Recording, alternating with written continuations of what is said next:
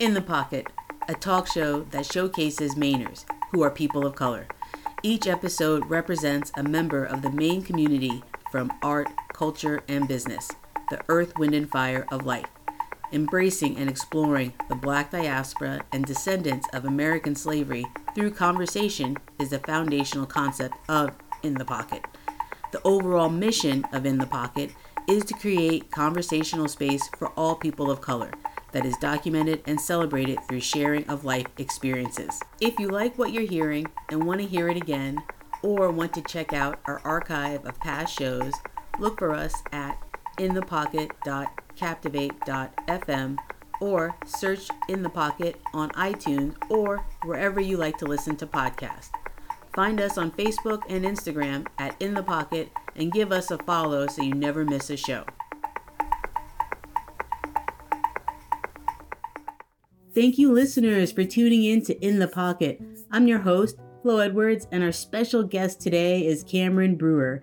He is Space Gallery's communications manager. Um, he's probably many other things as well. Um, I also know that he does spoken word and he's a comedian. Please, Cameron, introduce yourself. Thank you very much, Flo. Um, hi, Cameron Brewer, pronouns he, his. I am the new communications manager at Space Art Gallery. Uh, I'm very excited to be joining the team. Uh, as Flo is nice enough to say, I used to be, well, I say used to be because I just don't do it a lot because there's not a lot of venues to do spoken word or stand up these days. But um, I uh, uh, slam poetry. I've been doing stand up for like six, six to eight years now. Oh wow, yeah. and for the most part, I've just kind of like dabbled in a lot of different creative stuff and just sort of find myself kind of doing things um, based on my interests. Um, but yeah, beyond that, I'm also an activist, educator, sexual health educator. Um, and just general collector of hobbies. so it's something interesting to do. I'll figure out how to like it myself, but no. So the uh, the collector of hobbies did that start in the pandemic, or was that always how you've been? Oh, that's how I've been. I I have ADHD, like confirmed and treated, and a big part of that is that like I get very fixated on something very quickly, and then that's the only thing I care about. And I'll just learn all there is to learn about it, whether it's like beadwork or um, like very specific philosophy. I was like, this is the most important thing in my life. I gotta learn everything about it. And then like a day later, I'll be bored and I'll like move on to the next thing. But I always try and keep like a little bit of those hobbies with me and move on. So yeah, no, like it's I can't remember a time where I haven't been like moving from thing to thing, picking up like little tips and tricks along the way. Nice. Um, so I know that venues are limited for you to practice one of your major art forms. Um, have you substituted any other art in its place? Yeah, I've actually been trying to instead of perf- like looking to write to perform, I've been trying to write for the page more because instead of like you know, it used to be I would just like write a poem, write a set, and I would be able to just go on stage and just perform it and see how the audience reacted to it, and then change things based on the reaction. But there's not that sort of level of intimacy or that level of like feedback and unfortunately a lot of venues right now. So I'm really trying to reorient towards just writing for the page, writing longer form fiction, writing um, more collected, more thematic poetry. And honestly, that's where I see myself kind of having a lot more passion these days.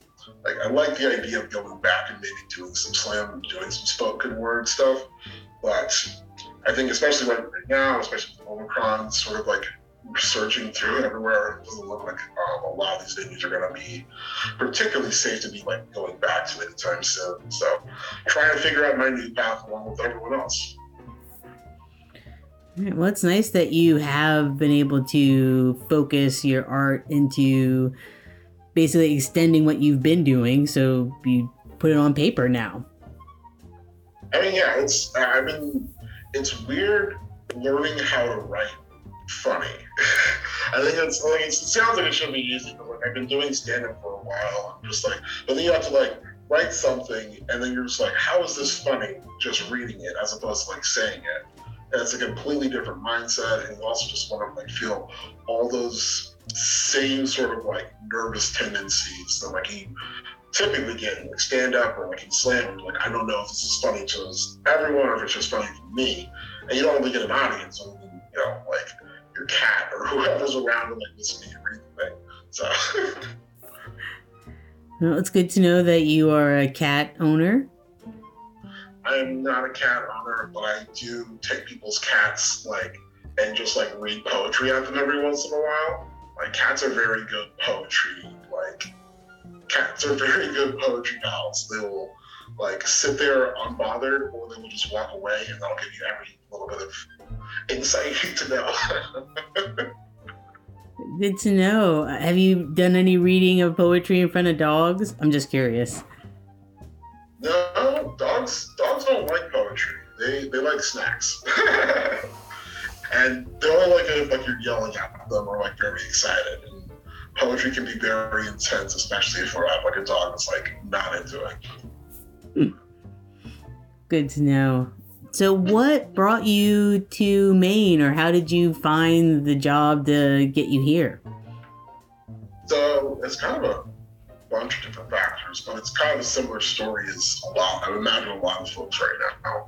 Um, my partner and I were living in Oklahoma during the time when the pandemic started, and uh, both of us were involved in education in some capacity. And quickly, like it became clear that like those jobs just weren't safe and, and like there wasn't a lot of uh, resources going towards creating like a safe environment. Um, so over due to like outside concerns and also just like after talking through, we decided that it's probably a good idea to like leave those positions and then find um, find a place that might be safer to be other than Oklahoma, which at the time had like case numbers that were sky high. Um, luckily, we had some friends who were living here who have been inviting us to stay and like just like this for a while, and so we had kind of a sense that we wanted to move. Maine seemed like a really dope spot. We wanted to just like sort of like said, hey, if it's not good in six months, we can try somewhere else. And so far, it's been fantastic. So yeah, and I honestly didn't really have like a plan or a job when I got out here. As far as I just like wanted to find um, a space that felt comfortable and healing and something that like was really good and replenishing. Where I felt like the work that I can do would be going towards a broader and better, um, building up something broader and better than might already be there, which there's already lots of dope stuff in Maine. So I'm just trying to help out. What's some of the dope stuff in Maine that you you know relate with? I really love I didn't know this about myself until because until I got here, but I love being next to and so close to water all the time. Like turns out like that's just like the best thing for my own mental health. Just being able to like look at and be around water. Like I'm like a solid three blocks away from the Saco River in Biddeford. And so literally whenever I'm having a bad day or having like too much uh, too much is going on, I'll just like walk to the river and just hang out, like play my hand drums and just like just be for a little bit. And that's just like the most relaxing thing I can do. And I never I never really had that growing up because I landlocked. Like the one lake near me was like 30 like a solid 30 miles away and filled with trash. so it's beautiful to see like actual pristine nature that people care about and try to take care of, while also just being able to like be next to all this beautiful like water that just just brings a lot of life in my on my own soul. So. I feel like my um, spouse is from Kansas, and she didn't realize how much she loved being by the ocean too. So. Yeah. No, like it's like Kansas, Oklahoma, like North Texas, like there's just no naturally occurring water places that are just like super available.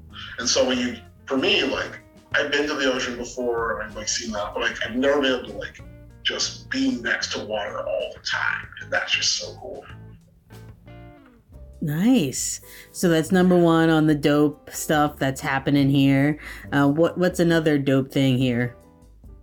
Um, honestly, I think the fact that Maine is going through s- such a unique change in demographics and change in who, a change in what its own identity, that's really fascinating for me because as someone who kind of takes a larger view of what's happening socially, politically, culturally, like seeing how folks are seeing of folks are moving here, a lot of folks of color, a lot of queer folks, a lot of folks who are traditionally being um, serviced by like a lot of the systems that we like see in power right now are coming here because Maine is a lot more accepting, or at the very least has these a lot more space for folks to sort of find their own sense of community, I think.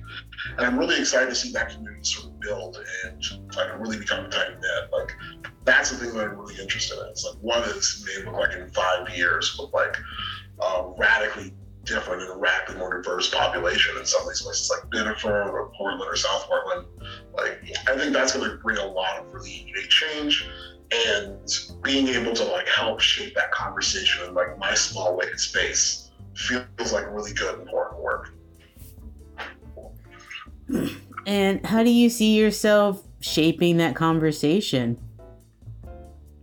I honestly just I want to listen more than anything else. I want to figure out what people are interested in and what people are really like what what about Maine in particular is super unique and super fun and super great and super just present for them whenever they think about this place. And being able to share that in a way that folks like you and me, folks who might not traditionally see themselves fitting in a place like Maine or fitting in like a place like Portland, for instance, like really having that sort of sense of community there. Like large goal, I would love for there to be just like like black enclave in like the middle of like Portland somewhere, just like a neighborhood of folks who just like come together out of a sense of like intense of like wanting to build like a cultural center, cultural locus. And I think creating that and voicing that, I think will help maybe move in a direction where we sort of see that collectivization of power of folks who are already here doing that work. Well said. Thank you. Um, so you haven't performed in a while, but you had performed for at least a solid eight years. Can you share any fun anecdotes about that? So yeah, no, I I think everyone who does stand up, like even like a little bit, like you, when you look back on like where you started to where like you ended up, you're just like, I was not doing good, and that was not okay. to just like, like I was like literally like driving an hour and a half to go to shows for like fifteen dollars because I thought it's like me, like I wanted to have my name out there. I wanted to be like sort of like the person like out there. And so, um, like for me, like there's so much like joy I have in thinking about that in the past. But I'm just like looking back and just like I don't think I would have ever done it. I known that like I'd be like driving like halfway across like part of the state to you know just do something because I like it. But that's what you do when you're young. You chase stuff that you think you can get. So. So you had fun road trips. We have a lot of fun road trips. I yeah, no. Growing up in the Midwest is like road trip central because nobody drives. Like nobody flies. Like if you can, if it's ten hours away, you can drive it. and so like that's that's basically what everyone sort of does. So like I'm like road trip out to Texas, like like south of Texas, like out to Colorado. I like drove out to uh, California once from like southern Oklahoma. That was a whole trip, and so like I like and I don't know what it is, but like road tripping and just being able to see like what America is outside of like a few like big cultural hubs. That made me like that gives me more hope than anything else. That makes me like really like America because just it's just being able to see that kind of across the board, everyone's just trying to figure it out and no one has a clue. Just like, oh, well, maybe we can like all agree on something eventually that we just don't know what we're doing. Right on. Yeah, you know, when you see people and see how everybody lives, and not everybody lives like it's a big city. So, Yeah. Nice. So So you do you see yourself staying in the Biddeford area? I'd like to. Um, I know that Biddeford's kind of going through a lot of changes right now, and there's property values are like really fluctuating, just sort of skyrocketing because a lot of folks moving here out of Portland because prices are just jumping up across the board. So as long as it's like affordable, as long as I can, I think this is like a good home base. It's about the size of a town I'd like to be in, and it's close enough to Portland that I don't have to feel like I'm like uh, disconnected from like you know a lot of other things. So yeah, Biddeford is. I, I, I like Biddeford. I would recommend that like as many people who feel comfortable come here because it's got a nice quiet vibe. Yeah, Biddeford's great. Um, they also have a pretty good beer scene. Do you partake in any craft beer? I I used to, but like my tummy hurts now. so like it's hard for me to like do a lot of that because like I end up like having like legit like stomach problems the next day and I'm just like uh but like every once in a while I have like a couple of beers I'm just like this is really really good stuff so yeah Are there any like, art galleries that you enjoy? Have you attended any since you've been here? I know it was the pandemic, so Not really. I want to go to the, I think it's like the Cryptid Museum, like, or like the Museum of like, uh, what is it? Um,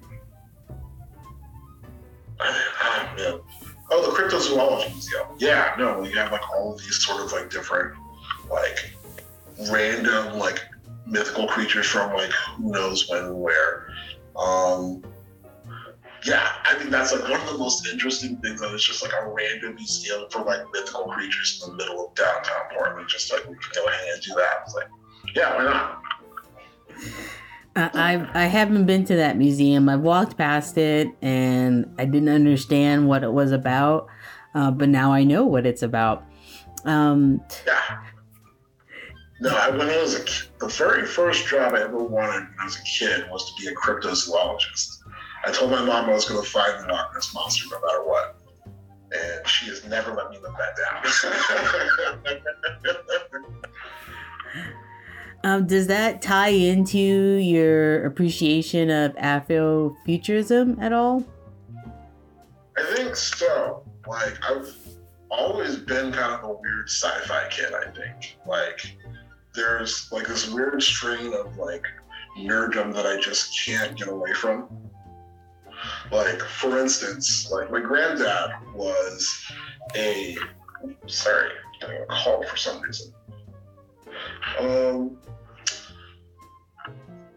my granddad was a uh, massive Trekkie, and like literally would just like the very first like TV show I remember watching was like Star Trek, like uh, Star Trek: The Next Generation, with him in like his den, like on like Sci-Fi Channel, like three in the afternoon.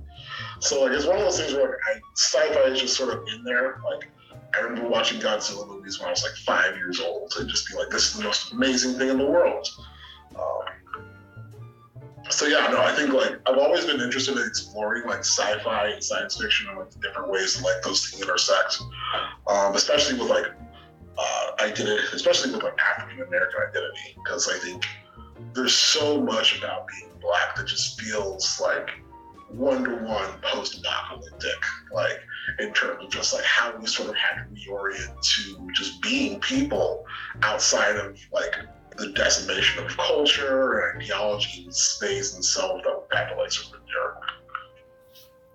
I never really thought about that. Um, our identities being kind of post-apocalyptic, but that actually makes a lot of sense.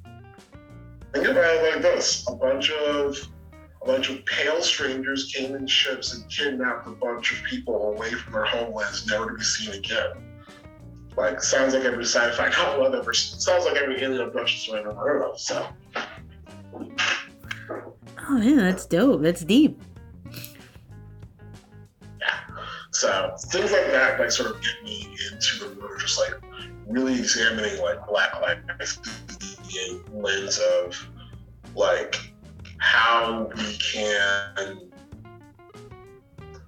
how we can sort of like imagine a future where we aren't I don't even know how to like describe it, just but imagining new futures instead of just like modified versions of the past. That sounded really deep. So imagining modifying say that again about the future. Imagining new futures instead of just, just modifying the past. And we're doing that you're trying to do that in your writing? Trying to do that in my writing trying to do that in my advocacy trying to do that just by like imagining communication as a tool for changing the world.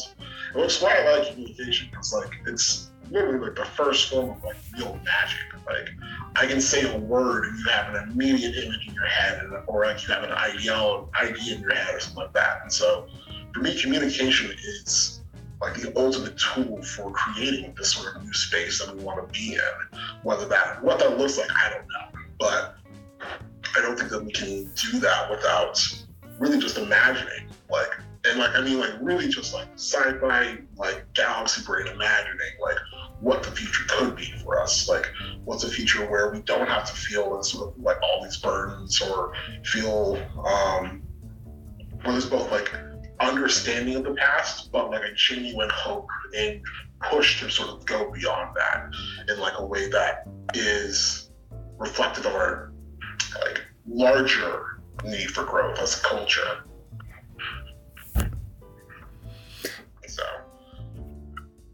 Yeah, thank you for sharing that.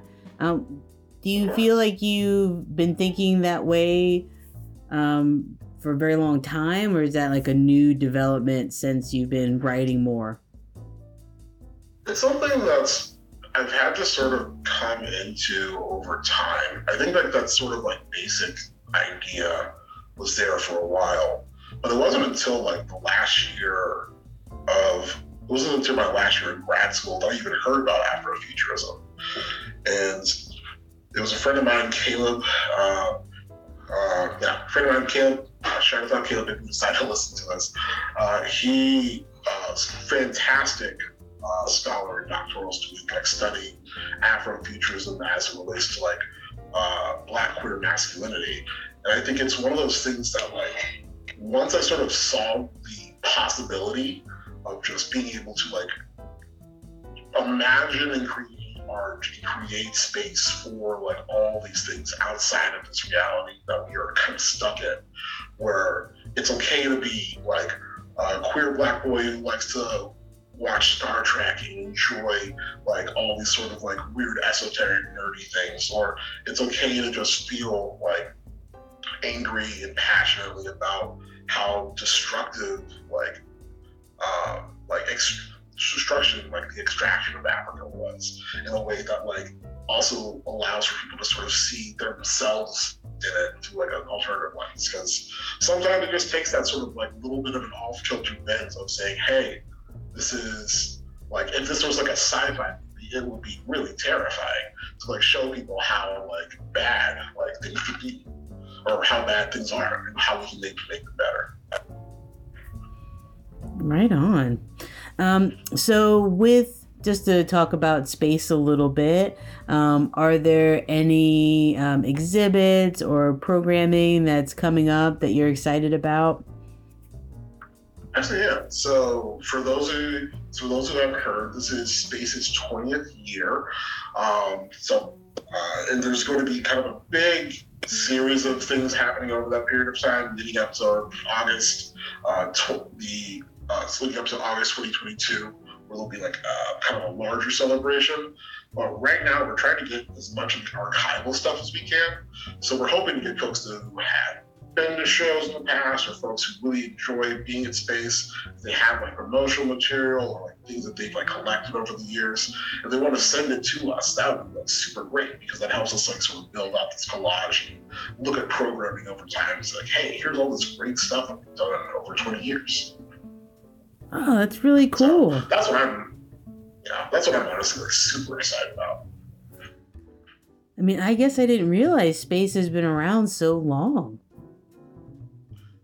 It's so weird. Like, it's it's also weird to think that things that started in like the early 2000s can be 20 years old now.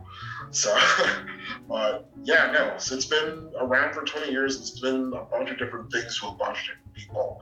I think the goal of the archival project, which we're calling Space Ephemera, uh, the goal of Space Ephemera is to sort of look at all of these things and just say, like, here's what space has been to so many people. Let's celebrate that and then maybe see what we we can I kind of feel like you coming into space at this time um, sounds kind of like parallel to what you're working on with your philosophy for Afrofuturism. Um, it's kind of neat. Yeah, no, I mean, I, I try to bring that Afrofuturist lens to kind of everything I do because honestly, it's been like the best way of sort of sorting through like what can be a lot of conflicting different ideas. Like I want to make like cool sci-fi stuff. But I'm also very interested in like in like radical black activism. I'm also really interested in like performance art and also in, like what I found is that like that sort of parallel structure of creating cool new stuff of imagining like space outside of the norm for folks like is very much just a part of the artistic aesthetic across the board. So I think a lot of folks I, I, immediately resonated with like what space is doing, and I know a lot of folks have resonated with it because of not just an Afrofuturist lens, but just like whatever lens. Because I think people like change. People really enjoy change that's purposeful thought out. And well, I kind of come to it from an Afrofuturist lens. I think that everyone kind of has a similar sort of like want to find themselves in a space or a community that really fosters that growth. Well said. Thank you so much, Cameron. I really enjoyed getting to know you.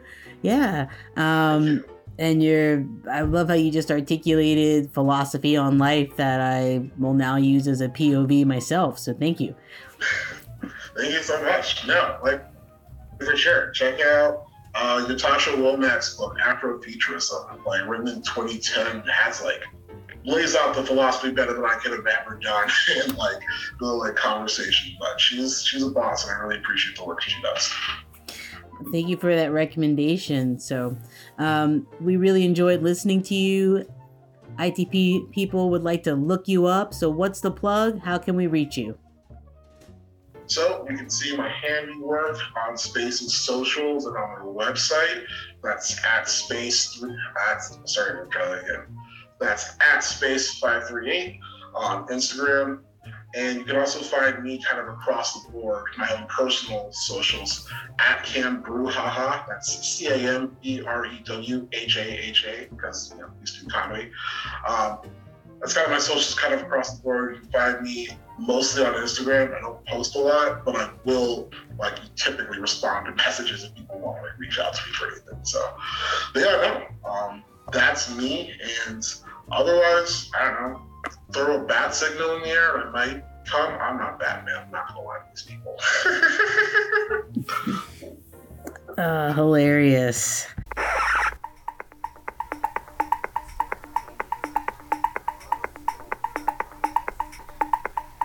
If you like what you've heard and want to hear it again, or want to check out our archive of past shows, look for us at inthepocket.captivate.fm or search In the Pocket on iTunes or wherever you like to listen to podcasts.